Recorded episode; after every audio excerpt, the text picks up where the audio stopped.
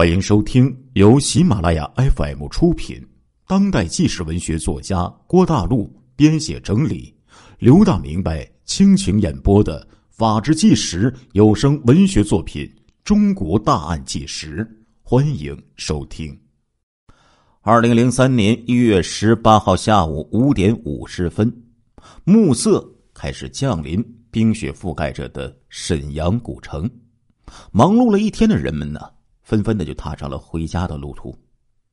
就在这暮色当中，一辆车号为辽 AR 零七八七的白色的面包车，缓缓的穿过了大东区北顺城街与东顺城街交汇的岔路口，从一个交通岗旁擦了过去，来到了门牌为一百五十一号的。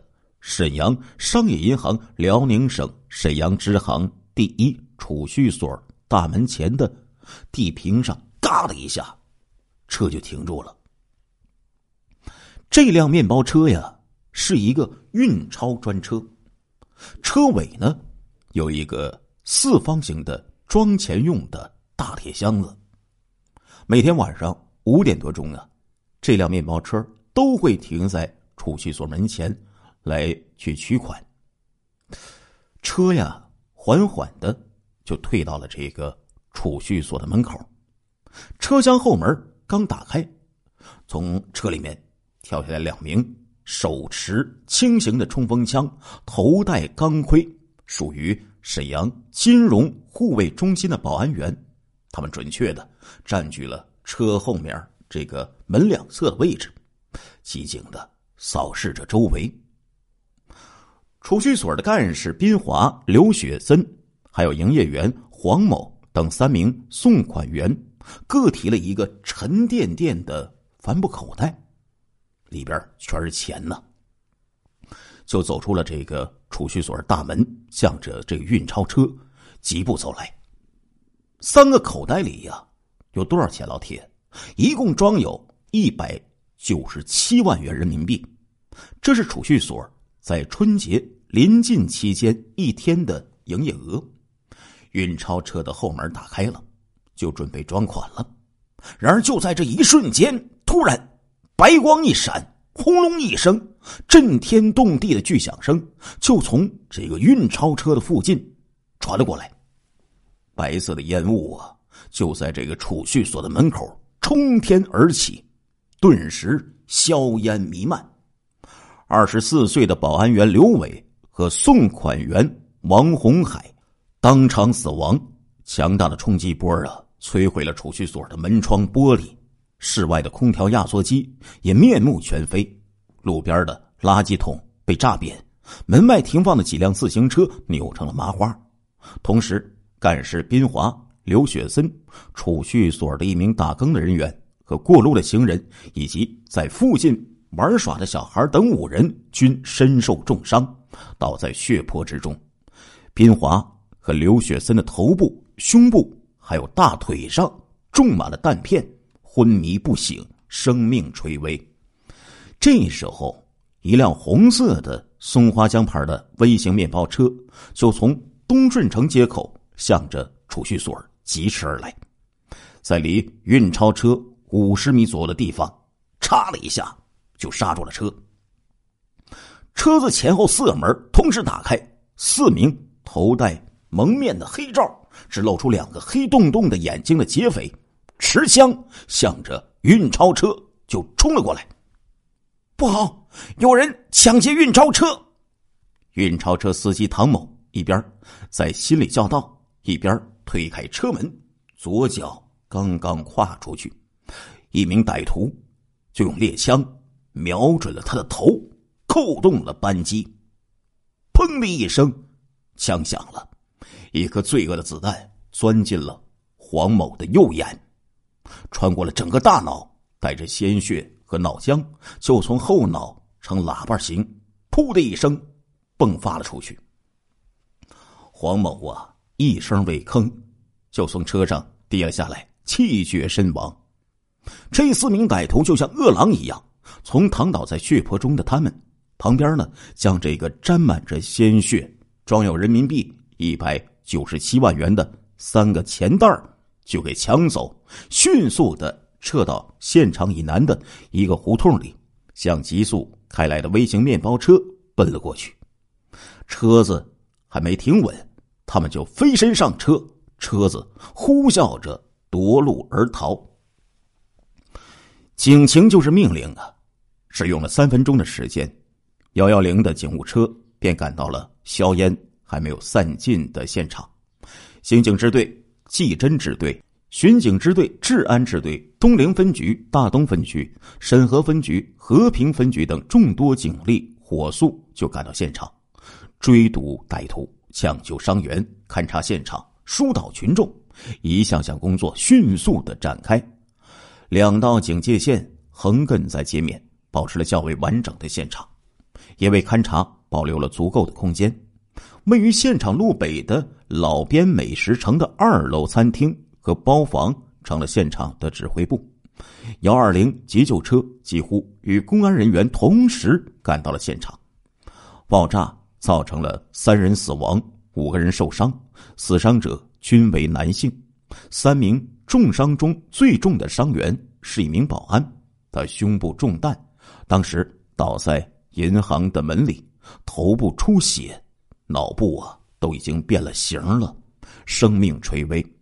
幺二零急速的将五名重伤者送到了距离事发点不到五分钟车程的沈阳市第一人民医院，全力抢救。伤员家属和该行的领导也都赶到了医院看望伤员。爆炸发生之后，辽宁省公安厅。沈阳市公安局主要领导都赶到了现场来指挥，公安民警及时组织疏散围观的群众，使一度啊堵塞的这个大马路啊恢复了正常。除了被炸的储蓄所还有警察的值守外，该储蓄所门前的马路已经恢复了通车，许多警察就在案发现场维持秩序。晚上六点二十分左右。案发现场被封锁，警方在爆炸现场搜集线索。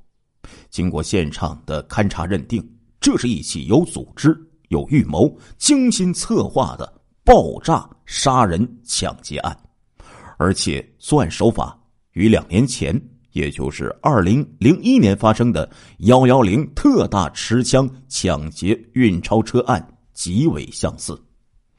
犯罪嫌疑人事先。将爆炸装置放在储蓄所的门前，等到这个运钞车呀停靠在这个储蓄所门前的时候，准备装款的时候，启动爆炸装置，将商业银行运钞车押送人员炸死，多人受伤，枪杀了司机，抢劫现金一百九十七万元。警方经过初步的认定，犯罪分子。应为三人以上，至少一人手持猎枪。犯罪分子作案之后，乘一辆红色的微型面包车逃离现场。距离爆炸点最近的目击者刘祖江，今年六十七岁，家住德增街。他讲述了爆炸瞬间的情形。当天晚上五点五十五分左右，他呀散步到这个南顺城路。沈阳市商业银行路对面的这个电线杆子底下的时候，突然听得轰隆一声巨响，顿时就觉得脚下的地面一沉。只见路对面的沈阳市商业银行前被一团白色的烟雾所笼罩。老人的第一反应是，有坏人抢钱了，并且发生了大爆炸。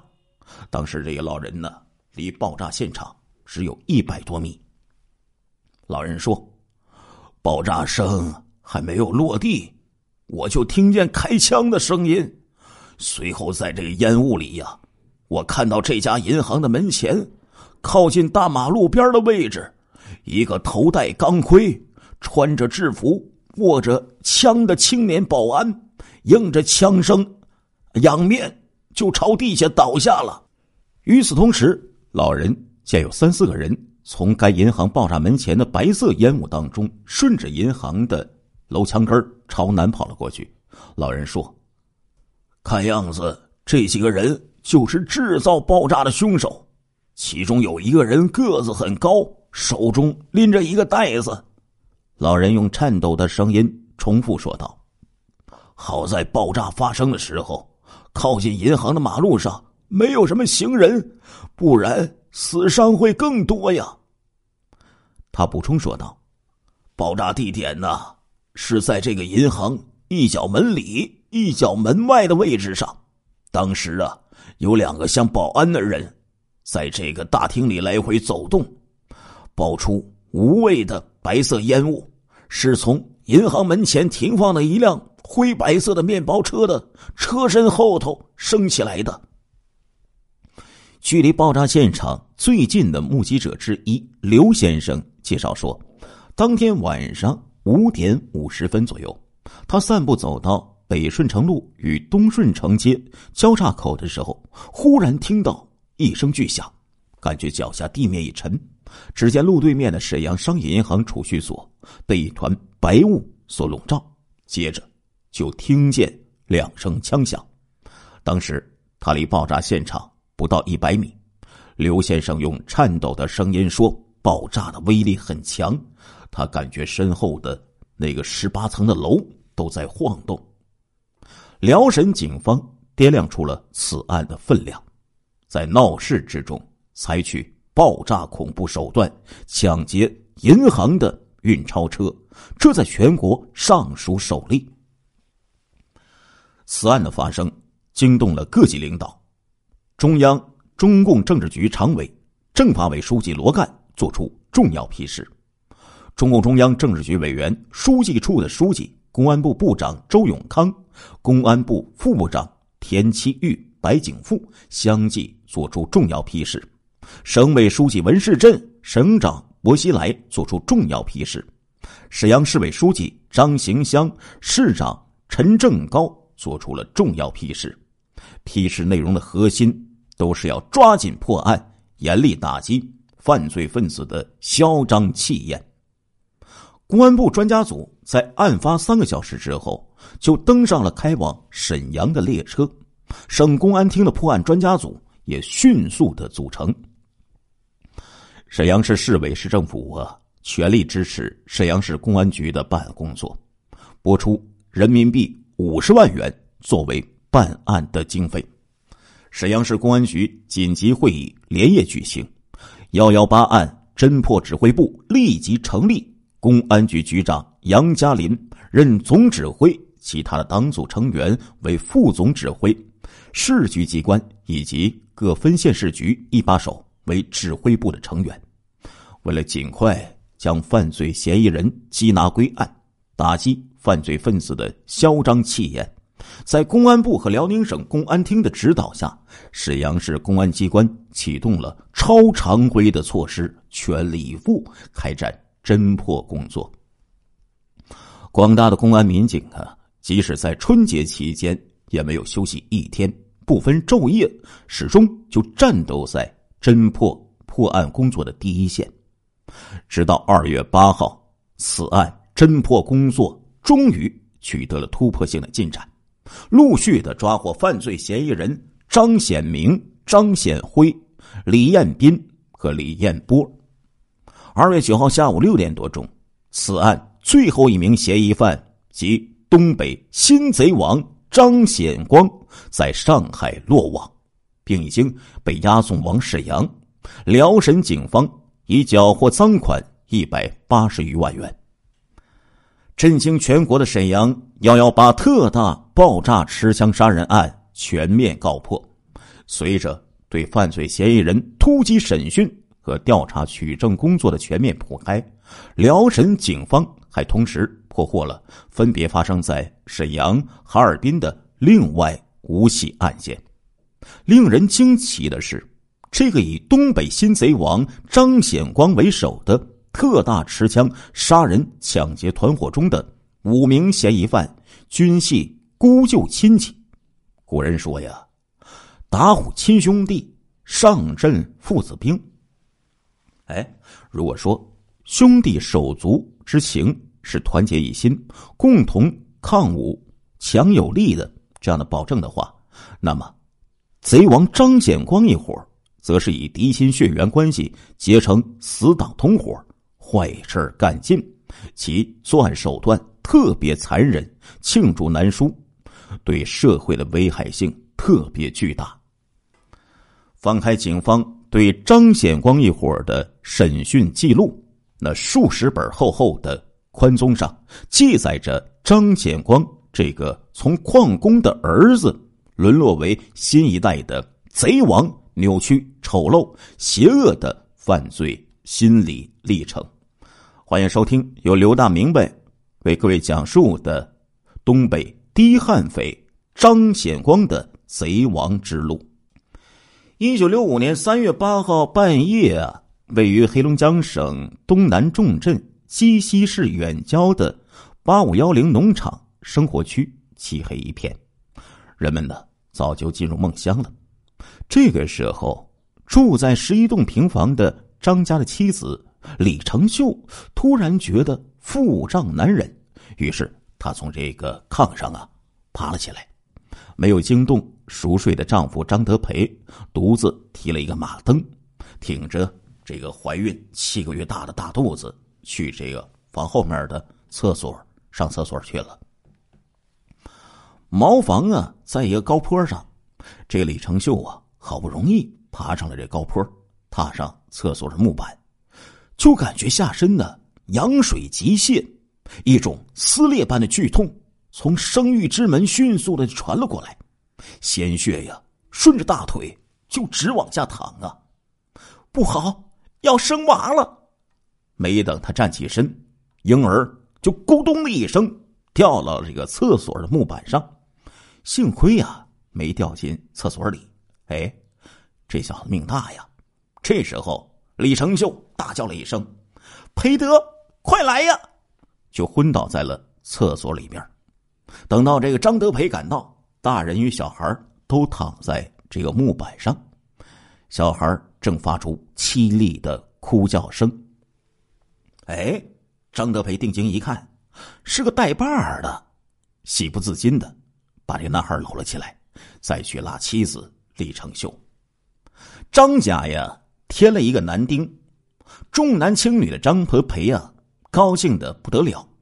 由于张家的头生子是在半夜里。咕咕坠地的，他就给儿子起了一个叫做“显光”的名字，意思再明白不过了。希望儿子长大之后啊，能够大显富贵，光宗耀祖。老铁呀，生孩子难，养孩子那更难了。那个时候啊，正是青黄不接的时候，农场里除了那一些什么春菜如马草，粮食奇缺呀。人们都在想尽办法填饱肚子，战胜饥饿。张家也不例外，尽量的就把一些这个替代食品的这些东西啊，就掺进这个粮食里。比如说，把这个青菜叶和在这里面，做成菜团来充饥。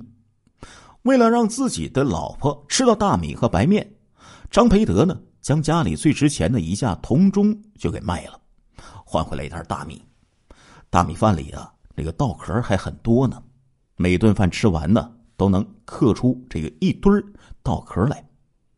以前呢，李成秀没有注意到自己的这个乳头，现在该给孩子吃奶了，才发现，哎，自己的乳头向里面凹陷，像孩子的这个肚脐眼一样。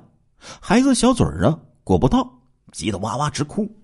好不容易裹住了，一会儿啊，就累得叼不住了。吃不饱，孩子哭，大人急。每次喂奶呀，大人孩子都累得筋疲力尽的。李成秀恨自己呀，为什么长这样一个乳头啊？乳房胀得硬邦邦的，孩子就是吃不饱啊。这时候啊，农场的这个邻居周嫂就给出了个主意，啥主意啊？用这个酒瓶啊，像拔火罐一样扣在这个乳头上，然后。把拔出的乳头用布给缠上，时间一长，这乳头就不会缩回去了。哎，乳头缩在里面，皮肉很嫩，孩子一裹就裂开了口子。老人都叫这种病啊，叫做乳头疮。每次给孩子吃奶，李成秀这个心里呀，都极为恐惧呀。孩子这一吸呀，那种像刀割一样的疼，那是无法形容的。孩子一吃奶，李成秀就跟着哭。亲爱的听众朋友们，这一集的《中国大案纪实》播送完了，感谢您的收听，我们下一集再见。